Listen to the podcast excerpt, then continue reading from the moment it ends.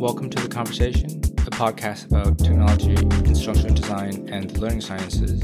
Our main topic this week is on assessment, but we're going to start with a discussion on productive failure. And throughout this semester, we've talked in class about this notion of failure and this thing that keeps coming up about how do we handle failure within instructional design. Oftentimes, it's seen as something that is bad. We don't like failing, but an argument can also be made about failure being a good thing because it helps us learn more. So that's kind of what productive failure is about. And I've always wanted to include this topic in this class and haven't had a chance. So this is the first time that this class will be talking about productive failure. And so there's there just happens to be a special issue in the journal Thinking Skills and Creativity that was all about productive failure. So I provided the class with a packet that they can pick from. So that's kind of what we're going to be starting with, and then we're going to talk more about assessment. Before we start, we have two guests this week. Could you tell us a little bit about yourself? So let's start with you, Jeanell. My name is Jeanell, uh, and uh, this is my first year as a grad student at Adelphi University as a educational technology major. Uh, I am a preschool teacher. It's my first year teaching, and uh, I had graduated about a year and a half ago, and now I'm here. And Shannon, you've joined us before. Um, is there anything you want to add? Just that I am also my first uh, semester in this grad program. Um, I'm a special education teacher for students with moderate to severely special needs. Um, they range from 16 to 19, and I'm excited to be here. Well, let's start with productive failure. Jeanell, uh, you said you read the Anderson article from the productive failure, right? What did you think about the concept? I thought the concept was interesting. You know, it was a lot different than other approaches like the usual direct instruction approach. Uh, I found that I wasn't too sure about, you know, not giving homework and having the lecture and, well, not lecture, but the lesson spread out. I wasn't too sure about that. But then mm. when the post test came along, they did better than the direct instruction group. So I was on the fence and my thoughts, you know, were back and forth about it. Yeah, I think I'm in pretty much the same boat. Um, I think that it is a good approach um, and provides a lot of creativity um, doing the productive failure uh, method. I just don't know if I could see it being successful with like every type of class. For example, like with my students, I I can't imagine this being successful for me. Um, but I think because my students are so developmentally uh, delayed and cognitively impaired. But I feel like in older grades in high school classes, I could see this being a beneficial um, approach for the students and for the teachers to kind of provide some freedom for the students. What did you learn about productive failure from the readings? You had different readings. So you said you read the Anderson article from the productive failure. Um, and you don't have to summarize the whole thing, but like just big takeaways, I guess. Uh, well, for me, since the productive failure in uh, this reading went with, uh, it was based on video games, it was actually pretty interesting because it promoted learning a different way. So the game is set up so that it's testing whether or not you're failing. And then it progressively gets a little easier and set up so that you can later on progressively get successful after failing. And the article, actually said pleasantly frustrating. So it pleasantly made them frustrating by wanting them to keep going. Do either of you play games outside of school? I mean, not really for me, no. No, not really. Yeah, no, no, okay. my thing. but I um, chose it because I thought that it was interesting by just reading the abstract. There's a school of thought with regards to game based learning that looks at how games, and usually they mean video games, computer games, something like that, commercial video games, how they're designed for learning. If you think about it, all of these games require that you learn how to play, right? And through the learning how to play, you often often involves failing multiple times. Why is it that people are attracted to gaming, even though it's built around this notion of failure? Why do people keep going back to games? In fact, a complaint, I know they cite Gee, and one of the things Gee's, Gee talks about is that a complaint that gamers will have is that games are too easy. Like that's like, if a game is too easy, that's considered a bad game. Now, if you think about this in a school context, you would almost never hear a student say, well, this class is too easy. Right. Um, is it possible for instructional designers, teachers, um, to design something like game using whatever model, productive failure being one of them, to motivate students to be engaged with the class in a similar way, um, not being afraid of failing, wanting the challenge, and so on. So that's kind of the question. I don't know if the found the problem yet. Uh, I don't think it strictly has having to do with instructional design either. So I think that's kind of where they're coming from. So yeah, Jeanell, I mean, I think your summary was got to the main points. Like there, it's designed around because games are designed around failing. So I think the idea is that students are learning something as they figure out how to do. And so, can you just briefly describe the game, like what it's supposed to teach? The game that was about they were separated into th- three to four groups and mm-hmm. they had to engage in uh, a discussion first on how to like stop this virus okay. and uh, they had to investigate the role of failure and learning okay. in a camp i mean i don't know if that's what the students have to do but i think that's what the research is trying to do yes yeah the, was... the students are just playing the game yes right?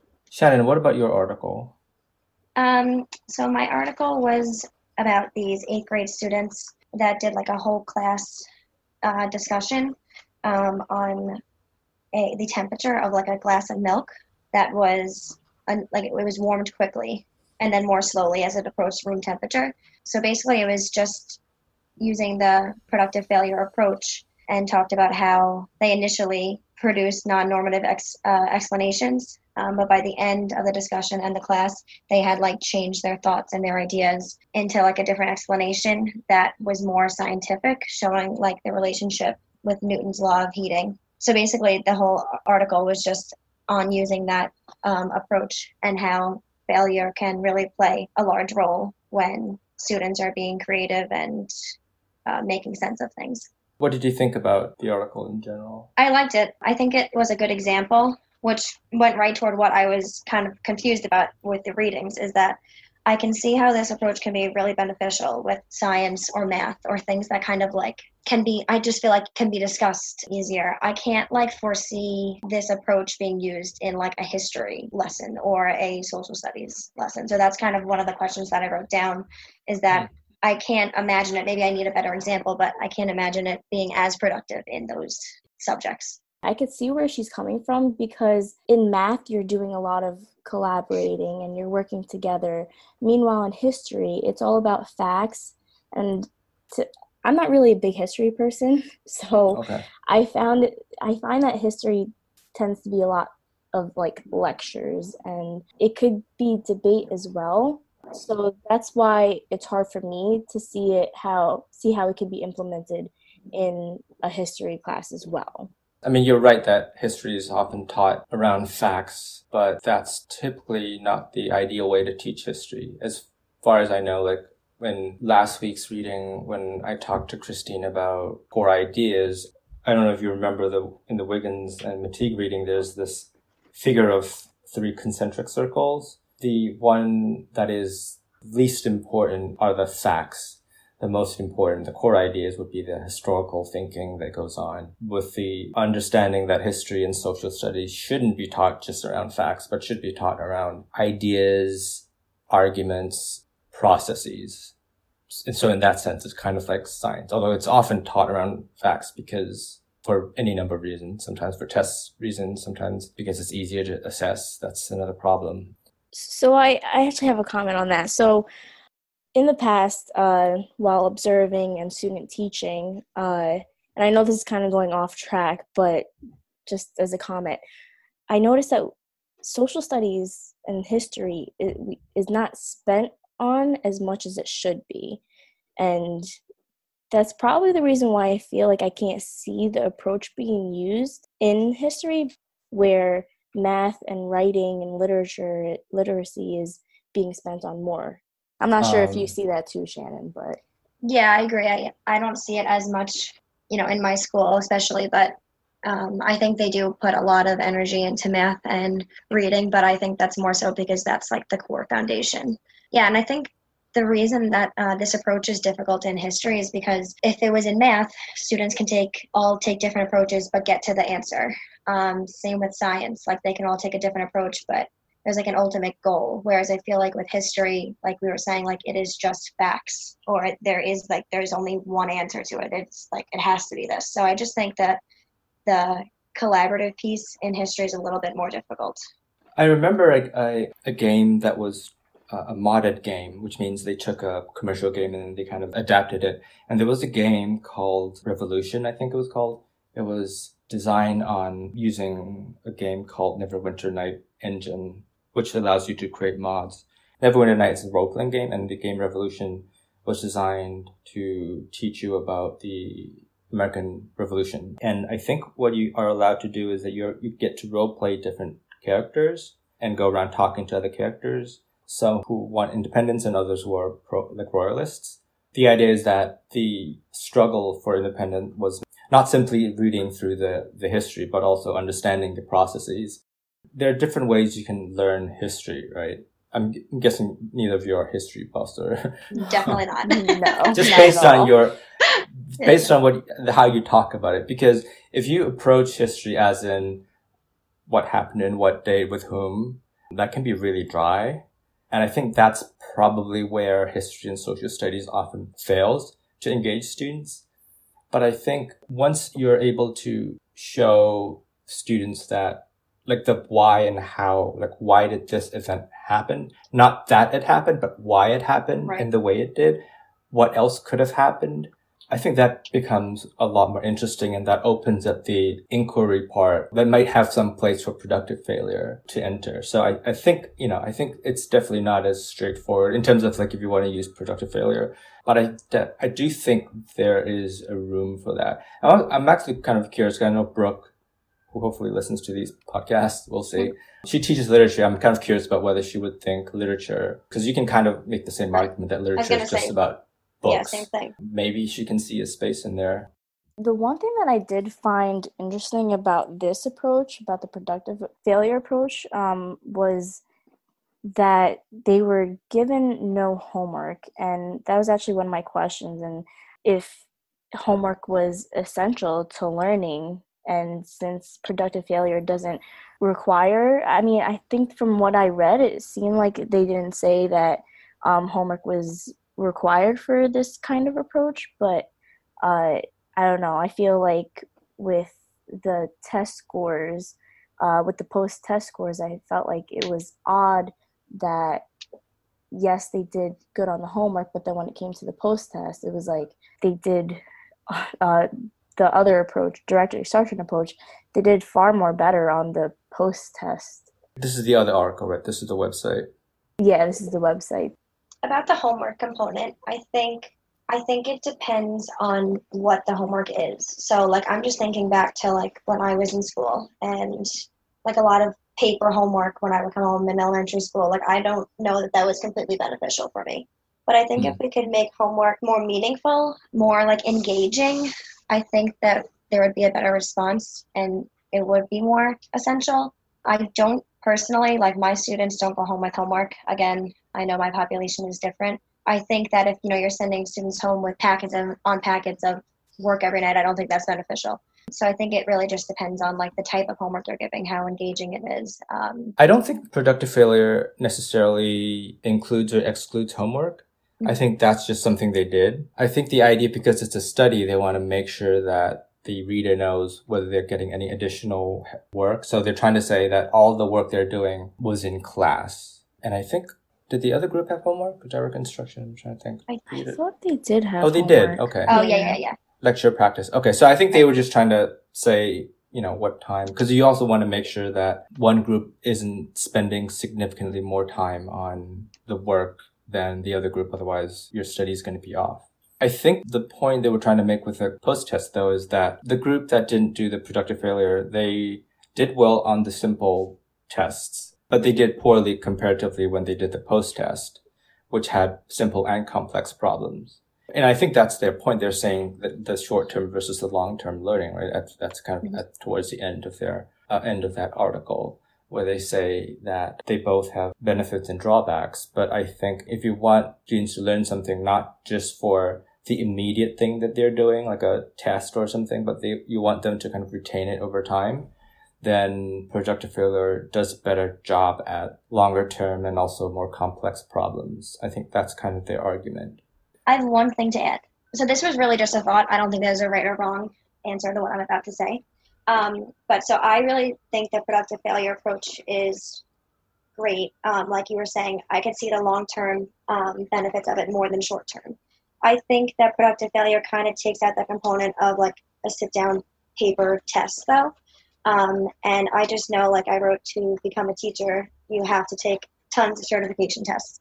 So I just mm-hmm. wonder that if, you know, I don't, I feel like productive failure can't be the only way of instruction because like if we like it or not, some professions and some times of life we're going to have to take tests. So I wonder if, you know, tests weren't around anymore and no teachers use tests anymore, if that would really set people back for their future because we can't really yeah. escape sometimes that we have to take tests. Um, it's just something I've seen. Like a lot of my students obviously opt out of New York State uh, testing and things like that.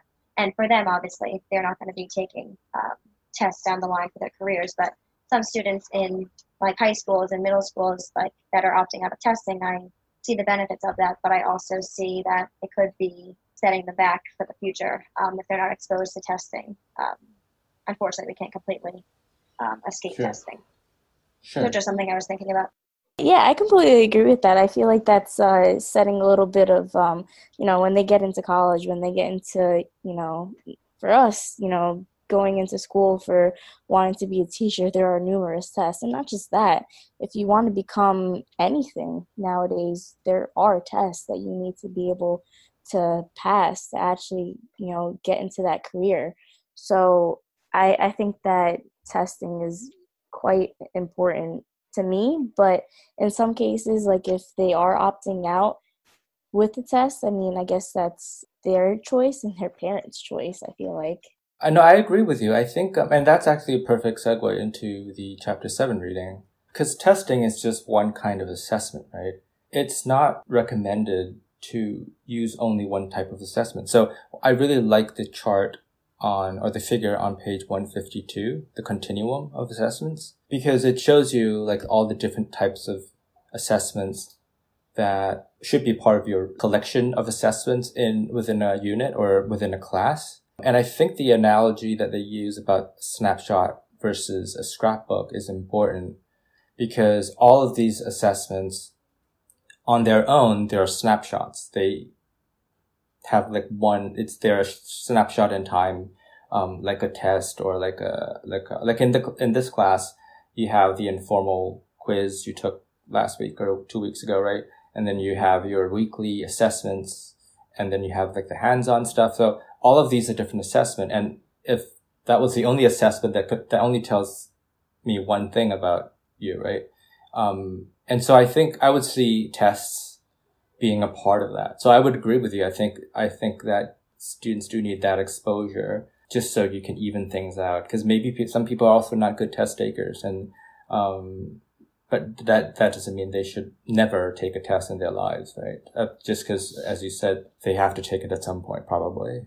Um, I noticed that in both cases, they talked about, or they shared the conversations that the people involved were having in the game. They were showing how game the gamers were talking about what they did when they failed and, and what to do um, and what it meant. And then in the the creative thinking reading, they also shared kind of the back and forth between the participants. I was wondering like what you thought about being able to see them unpack their failures versus when you get an, a test and you see only the answer, what the process of what the conversation helped you understand? Um, I think the conversation was like my favorite part because it makes what I'm reading feel real. Um, and I felt like I was able to connect with a lot of what um, students were saying. And I think that, like, when you fail, so you always learn something from when you fail, regardless if it's good or bad. Um, so I felt like, you know, hearing them explain, you know, why they were wrong or what they noticed, I thought was really helpful. And I think that is like a learning experience in itself.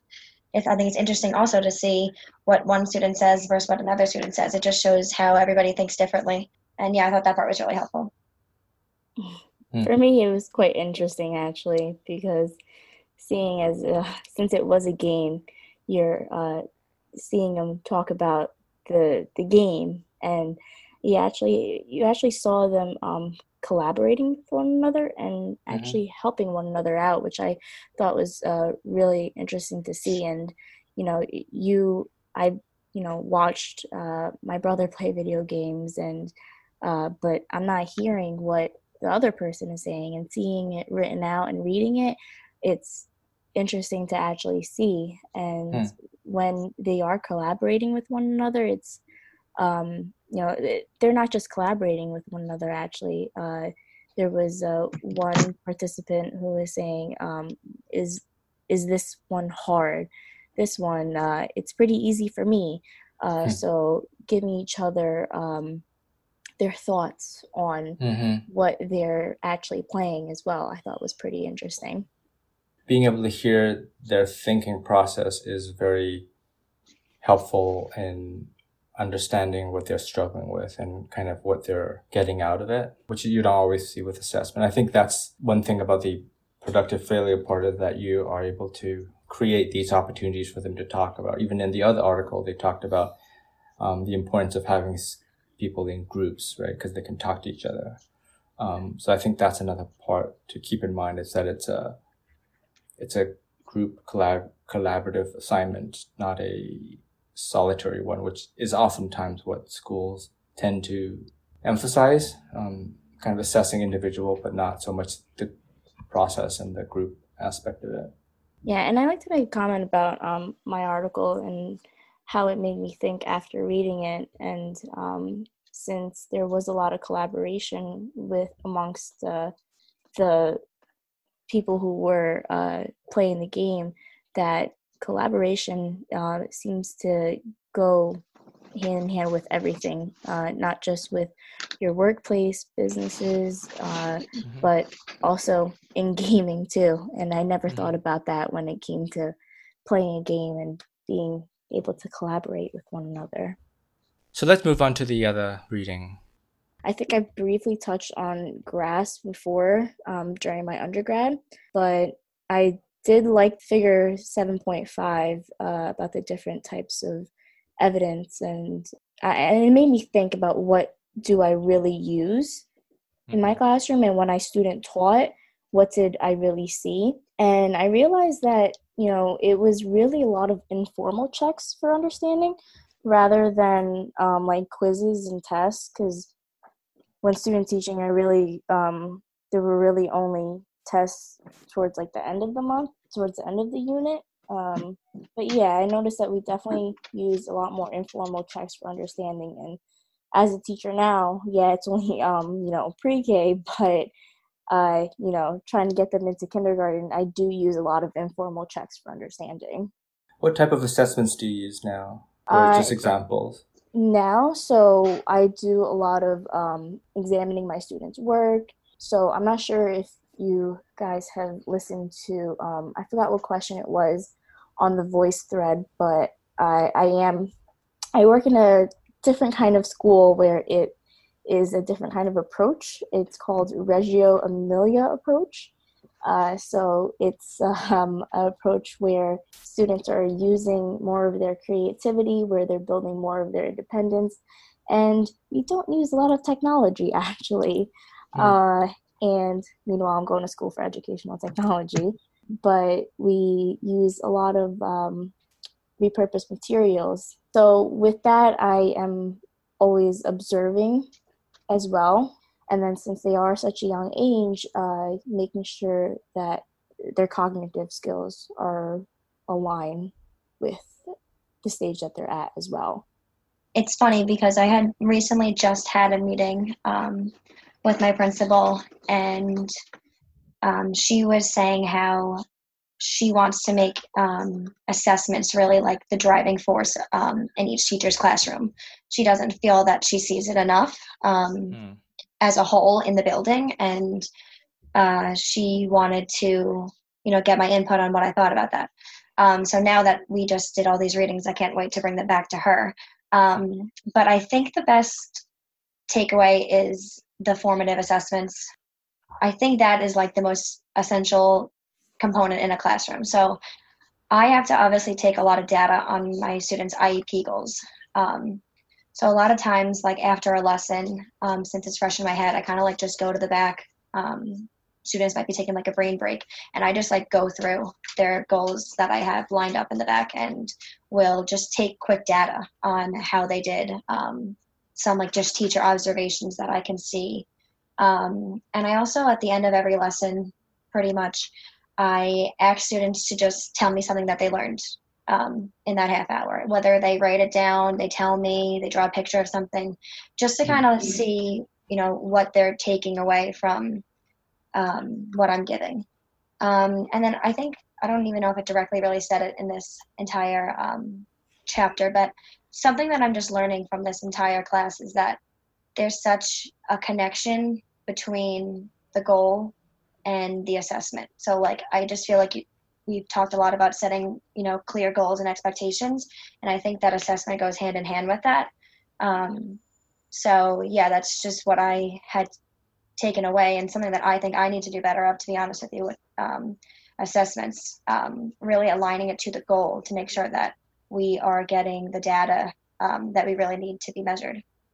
I like the figure 7.3 on page 151 I thought the comparison between thinking like an assessor, which is the title of the chapter, versus thinking like an activity designer, I think it's very easy to think of it like an activity designer, especially if you're starting starting off, I guess. You think about like what test should I give, what are the grades and you know, all that stuff. And if you want to think like an assessor, it would it would help to have a shift in your thinking in terms of um, you know, what are the goals? And it's just kind of what you were talking about, Shannon. Um, what are the goals and what are, what are the things that would help you identify whether the goals were met or not? I feel like it is very easy to be um, an activity designer. I think being an assessor, thinking like an assessor, is definitely something that needs to be more worked on. Um, and that's where I proposed my question. Um, there's an example in the chapter about um, the 100th day of school, and kindergartners had to put 100 items, obviously, on a poster and bring it in. And they say how that doesn't really measure um, the goal that they really need to, you know, reach. It just shows that they can count to 100. Um, it doesn't show that they can, you know, make rows of 10. And it just made me think is finding the right assessments more difficult when you're working with younger students or like students like I work with because I feel like it is difficult to not make it so much of like an activity when you're working with um, those kind of students. So that's just something that I was thinking about. I feel I would imagine it to be harder to create um, the best assessments for younger grades or students with disabilities and special needs. I feel like you have to have that fun activity component a lot of the times to keep them mm-hmm. engaged. So I just wonder if that would be more challenging. What do you think, Jeanell? This is right up. yeah, this is right up my alley. Yeah. so I completely agree. You know, when it comes to assessments in my classroom, uh, and you know, I student taught in higher grades. Actually, you know, I student taught in second grade and fifth grade, and uh, going down to working with uh, pre-K, it was uh, I had to rethink my whole entire uh, not not rethink my whole entire vision, but rethink how I would, you know, time management and classroom instruction and whatnot.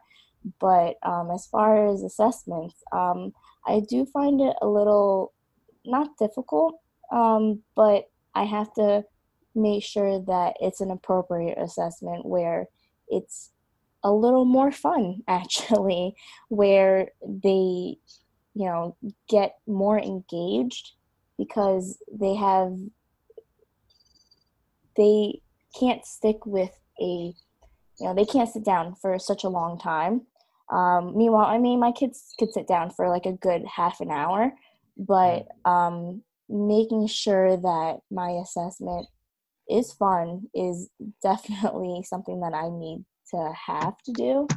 Uh, but i did find uh, that when i did student teach that uh, doing assessments were easier with them um, you know because you're able to do like a, a self check-in or you can even do uh, check-ins uh, di- in different ways like a self-assessment or or or participation assessment. So yeah i would say that it's a little harder but then again there's ways to make it a little more fun for the little ones what did you think about the kindergarten teacher with the 100 item example so with that, I actually was gonna write about that in my aha moment, but I didn't end up writing about that. I I felt like the the project um, could have been different, and I didn't think that it actually uh, make. I mean, she they made it fun, but it didn't it was just really counting to 100 you know and it wasn't actually you know going more in depth with trying to assess whether or not they knew more about 100 the the number 100 so and i think that's actually what um Shayan had wrote um either uh in her voice thread or it was in her her aha moment actually it's just funny because I actually did that exact 100th day of school project when I was in kindergarten. And that's kind of what I mean when I say I think teachers need to be exposed to learning about more meaningful assessments. I, I think that we need to be like taught more, maybe having more workshops or professional developments centered around assessment because I think that it's extremely important to realize that okay, as that activity is fun, it really didn't show um, what we need to find out, what we need the students to be um, achieving. You mentioned your principal, was it, who wanted to do more assessment or thought that the classes should have more assessment or something like that? Yeah. I think where she's coming from at that is that, um, like I said, a lot of our students, all of our students have um, IEPs, so they have their own goals. Um, and a lot of the times, if she meets with a teacher and asks them, how do you know that they reached that goal? A lot of the teachers don't have appropriate data on it. Mm, um, okay. So she really wants to implement more, you know, meaningful assessments that can really show and measure if the student is really achieving that specific goal. Do you know what advice you would give her based on the reading this week? I think the biggest thing is that you need to make sure your assessment is matching the goal. Like I think that we need mm. to think of it as okay, if we're saying the student can answer WH questions, then we need to make sure that the assessment is surfaced on WH questions. You know, not just something not related to the, you know, main point of the goal. So I think that would be the biggest thing I could explain and then also the whole component of formative assessments because it's obviously very easy to forget as teachers um, at the end of the day what happened. So just like a, a constant check and a constant check for understanding to see where the students are at. One of my questions was uh, do you think that GRASP would be an efficient tool to measure students understanding proficiency and knowledge? And and then I went on asking other questions about like self assessment and do you think self assessments are beneficial for students to identify if their knowledge is uh, weak, they need help, or if they're actually if they're actually uh, grasping what they learned. So one question was, do you think that GRASP would be an effective tool? So GRASP would be the acronym for goal, role, audience, situation, performance, and standards. What do you think, Shannon? I do think that it would be um, an effective tool, kind of based on what I've just been saying about that line between the goal and the assessment. So, um, yeah, I think that it would be extremely effective tool to make sure that students are proficient and um, really comprehending this is Jeanell's question, what do you feel about self assessments? Like, I think self assessments might be something that would be useful across grades, even just even if it's not a super metacognitive thing. I think having them be able to judge for themselves, I think it's really helpful. Do you use any kind of self assessment in your classes? I mean, now I um I use kind of a self assessment where you know I you know coming in from student teaching with you know a higher grade uh, and then going into pre-K, I try to use self-assessment similar to what I know. So uh, I do use the one, two, three. So I'm not sure if you know what that one. Um, I'm sure you know what that is, Shannon. Where one, you need a lot of help. Two, you kind of get it, but you need a little more help. And three, I completely understand it and I don't need mm. help. Um, so I kind of use that in a way in my classroom where uh, my students, I only do one and two. One, if they need help, and then two, I'm okay, I don't need help. And that obviously depends on what we're doing at the time. But I feel like self assessments are absolutely great in classrooms where there's different kinds of self self assessments that are out there. How do you usually present this assessment to your students? Is it a like an exit ticket or is it just like a question that you ask them? Uh, yeah in between the lessons, I would just go ahead and give me one if you need help, and two if you don't need help. So mm. that's how I would um, use it in my class. I've seen teachers put similar things like a some kind of polling thing on you know popsicle sticks or something that they can hold up that only you can see. That sometimes I think that makes them feel a little bit less self conscious if you think that's an issue.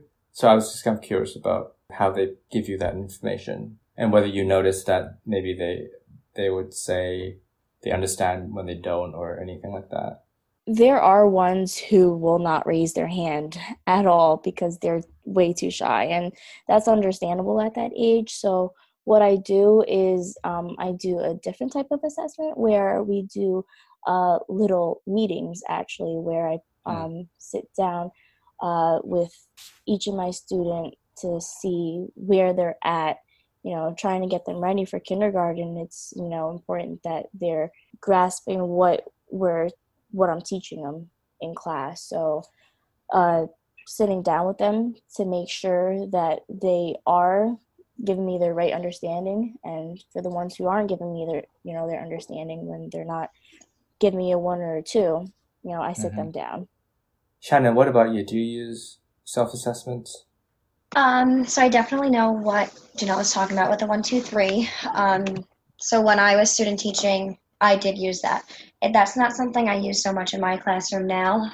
It's a little too too difficult for my students to understand how to do that. But something I not pertaining to academics, but um, in terms of behavior, my students do a lot of self-assessment. So a lot of my students have um, like contracts, behavior contracts, and mm. like at the end of a half an hour, I'll tell them to review their contract. And in that time, they look and they say, okay, from 8.30 to 9, uh, did I have a safe body? Yes. Did I have a quiet mouth? Yes. Were my feet on the floor? And they kind of um, assess how their behavior was for that half an hour. Um, mm-hmm. and then they have, you know, a sheet where they document it. Um, so I do use self-assessment in that way, and I think it's great because it, you know, it's promoting, you know, a high-level skill that the students are, you know, having to be in charge of their behavior and to you know assess themselves. And if they're not happy with something like make the appropriate changes. Um, so i think a self-assessment is a great tool. And like you said i think i could see it being used in any type of classroom. Um, and i think it's a nice skill. Um, that is a lifelong skill obviously um, to assess mm-hmm. ourselves even if it's not you know so formal. I think we all assess ourselves all the time. So yeah i think that they're really important you were originally supposed to read chapter 8 until but then i moved it to next week. But you had a question so why don't we talk about it here? Uh, so with rubrics um, they mention rubrics to, um, to assess understanding. And uh, like in our class we have uh, rubrics too. And uh, i absolutely like rubrics. I feel like it's something that um, could, that could be used at all times. Obviously, I don't use them now because um, mm. most of my students uh, cannot read yet, but we're working on it. Um, you know, with uh, rubrics, I feel like it's so important to have it alongside with them. And while student teaching, uh, my co- my cooperating teachers absolutely praised on having a rubric for everything, and uh, if even if it was in math, um, even if it was in history or science, they always had a rubric. Um, obviously, depending on the type of assignment. But my question was, how do you feel about rubrics, and do you use rubrics other than the traditional analytic rubric? I was going to say, like, obviously, like, I have my own personal rubrics that I use to measure um, my students on, but it's not so much that they are aware of the rubric um, or that they're reading it. Um, but, like, in terms of our class, I think the rubrics are so helpful because it just gives a clear, you know, expectation.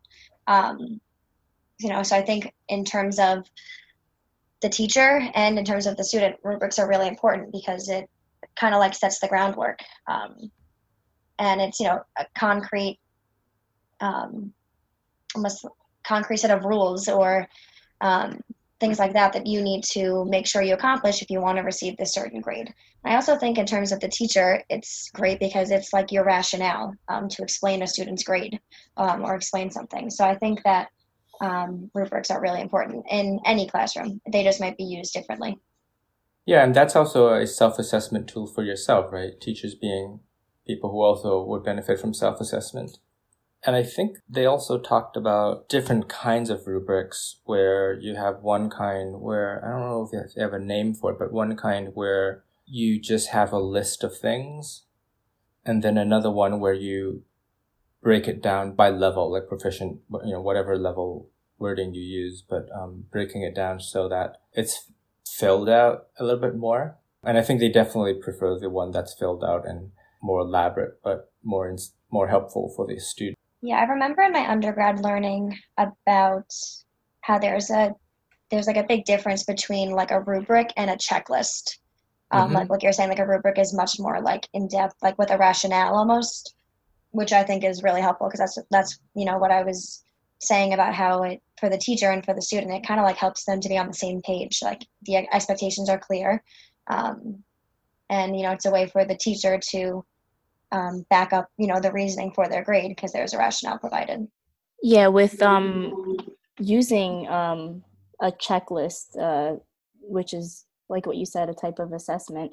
Uh, I feel like it it does uh, allow you to see how they're doing well with uh well not just that how they're not how they're doing well but how they did on like a written assignment uh mm-hmm. and I remember during my undergrad seeing that uh, my cooperating teachers would use a checklist for uh, for even for math, making sure that if they had uh, written out their problem their problem in uh, in a detailed way, if uh, they went ahead and wrote out the steps, and I feel like it's a really a checklist is a really great assessment or type of assessment to to see if they're actually understanding what they're learning. For example, they had a paper that they had to write, uh, hmm. and with that paper that they wrote, they asked a question like, uh, "Does the paragraph state a topic sentence that states an opinion?" And mm. then so they would have to check yes or no, and it could be written out in different ways too. Did that also have a rubric, or was that the rubric? Uh, well, that was a type of rubric for uh, literacy. Uh, one for math that I've seen is a statement saying that did you check your work after finishing the problem? Um, and they would say yes or no. Were there any other questions from the Wiggins McTighe reading? Just like propose an idea about they mentioned the three basic questions to ask when you're thinking like an assessor. What page is that? Um, it is on page 150. So basically, there are three questions that, that says what kind of evidence do we need to find you know to make sure that we're reaching our goals and that students are understanding um, the second question is what specific characteristics in the responses from the students um, or their performances should we examine um, mm-hmm. to determine if things were achieved And then the last one is Does the proposed evidence enable us to infer a student's knowledge, skill, or understanding? So I was just thinking, like, every week I have to submit my lesson plans. Um, and, like, there's, you know, lesson extensions in there. I provide all rationale. Um, I put, you know, goals, and I do put an assessment piece.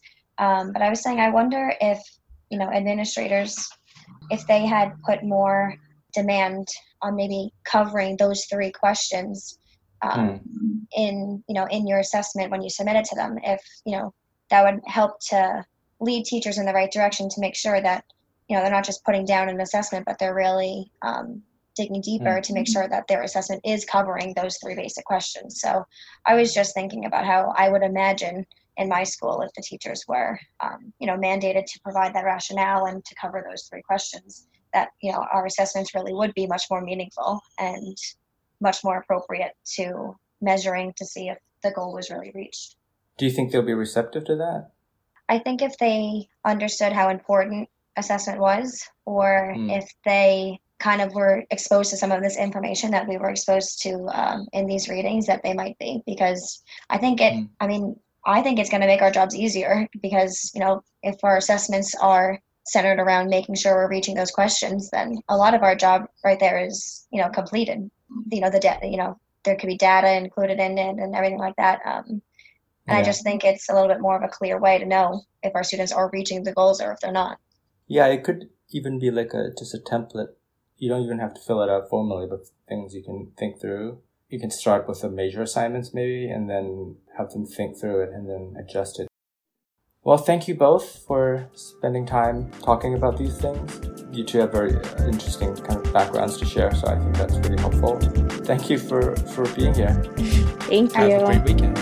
Thank Thanks. you. Bye. Bye.